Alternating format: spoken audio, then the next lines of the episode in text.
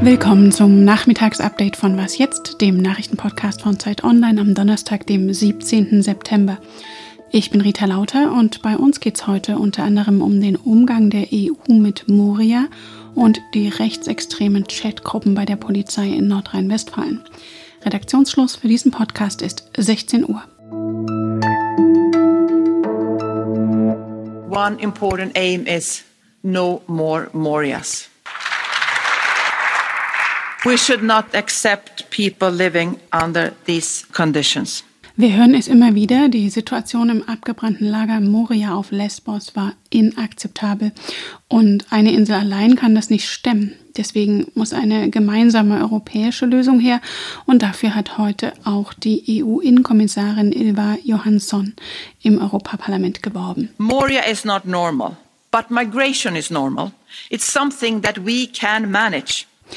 Nächste Woche will sie einen Vorschlag machen, wie das aussehen könnte. Heute hat sie schon einmal die wichtigsten Grundzüge skizziert, was das für sie heißt. Saving lives at sea is not optional. A closer link between asylum and returns, fighting smugglers, working with external partners and creating legal pathways to Europe. Welcoming people who have the right to stay and helping them to integrate and be part of our society. Also unter anderem Seenotrettung, Kampf gegen Schmuggler, bessere Integration von Schutzbedürftigen und legale Einwanderungswege in die EU. Die Situation heute sei eine völlig andere als 2015, sagte Johansson weiter. Damals seien fast zwei Millionen Menschen nach Europa gekommen, die meisten aus Syrien. Heute seien es nur noch 140.000 Menschen, von denen die meisten gar keinen Anspruch auf einen Schutzstatus hier hätten. Das Problem, es gibt einige Länder wie Ungarn oder Polen, die überhaupt kein Interesse an einer gemeinsamen Migrationspolitik haben, aber solchen Reformen zustimmen müssten. Das ist eine Schande für die Polizei in Nordrhein-Westfalen. Wir hatten gestern schon darüber berichtet, in Nordrhein-Westfalen hat es Razzien bei Polizistinnen und Polizisten gegeben, die in Chatgruppen rechtsextreme Inhalte ausgetauscht haben sollen. Als ihr oberster Dienstherr hat sich heute Innenminister Herbert Reul im Landtag in Düsseldorf geäußert.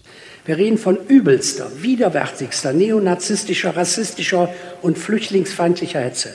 Das alles, ich muss es vorsichtshalber sagen, mutmaßlich versendet oder empfangen von Polizistinnen und Polizisten des Landes Nordrhein-Westfalen, von Menschen, die geschworen haben, die Verfassung des Landes zu befolgen und zu verteidigen. Für die Betroffenen kündigte er ernste Folgen an. Jeder Vorwurf, der sich bewahrheitet, muss knallharte Konsequenzen haben. Extremisten haben in der nordrhein-westfälischen Polizei gar nichts zu suchen. Und Reul selbst will nun persönlich mit den Vorgesetzten reden. Ich möchte jeden Einzelnen, der da irgendwo eine Führungsfunktion hat, in die Pflicht nehmen, sich zu kümmern. Das kriegen wir nur hin, wenn wir die Beschäftigten immunisieren, wenn wir sie nachdenklich machen, wenn wir sie zu Helfern machen, wenn wir hinkriegen, dass gesunde Kollegialität was anderes ist als falscher Chorgeist. Reul deutete aber auch Selbstkritik an. Ich frage mich auch, wie viele andere, Warum sind solche Chatgruppen früher nicht aufgefallen? Uns nicht früher aufgefallen, mir nicht früher aufgefallen. Man könne ja nicht so einfach in geschlossene Chatgruppen reinschauen. Reul warnte auch, das ganze Ausmaß des Falls sei noch gar nicht absehbar, denn die sichergestellten Telefone und Datenträger werden ja noch ausgewertet. Inzwischen sind 30 Polizisten in Nordrhein-Westfalen vorläufig vom Dienst freigestellt worden. Nach dem Giftanschlag auf den russischen Oppositionellen Alexei Nawalny gab es große Empörung im Westen. Alexei Nawalny ist Opfer eines Verbrechens. Wir erwarten, dass die russische Regierung sich zu diesem Vorgang erklärt. Und sagen wir mal wechselhafte Erklärungsversuche aus Russland. Erst war von einer Stoffwechselstörung die Rede, dann hieß es, es gebe jedenfalls keine Spuren von Gift und später wurde spekuliert, wenn doch, dann sei Nawalny wahrscheinlich in Deutschland damit in Berührung gekommen. Schließlich ließ der Kreml verlauten, jeder wäre glücklich, wenn sich Nawalny wieder erholen würde.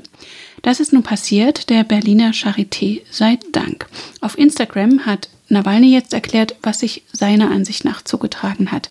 Das Gift sei ihm in seinem Hotel in der sibirischen Stadt Tomsk mit einem Mineralwasser verabreicht worden. Ein deutsches Labor habe Novichok-Spuren an der Wasserflasche gefunden. Sein Team erklärte, damit sei erwiesen, dass Nawalny bereits auf russischem Gebiet vergiftet wurde. Morgen soll es ja wieder losgehen mit der Bundesliga und eigentlich sollten 20 Prozent der Stadionplätze mit Fans besetzt werden dürfen. Doch zumindest im Eröffnungsspiel der Bayern gegen Schalke wird daraus nichts. Die Stadt München hat es verboten wegen der steigenden Corona-Infektionszahlen. Was noch? Die Corona-Pandemie hat ja auch den Fluglinien schwer zugesetzt. Erst gestern hat der Lufthansa-Chef die Beschäftigten auf weitere Stellenstreichungen eingestimmt, trotz Milliarden an Staatshilfe. Eine andere Lösung wäre, Passagiere zurückzugewinnen und das versucht jetzt die australische Qantas, selbst wenn es kaum Flugziele gibt, die angeflogen werden dürfen. Die Airline bietet jetzt einen Flug nach nirgendwo an.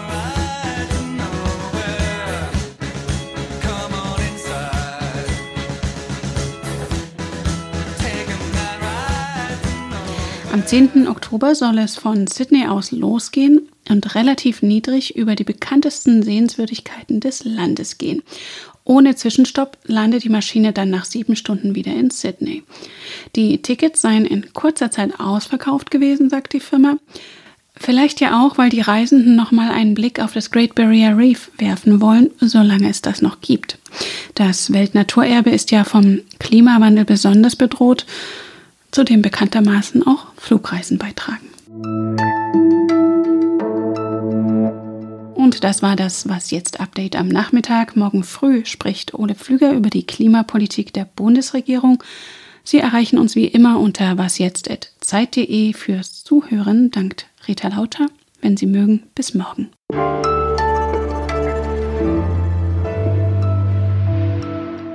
We need a fresh start on migration. And this is the right moment.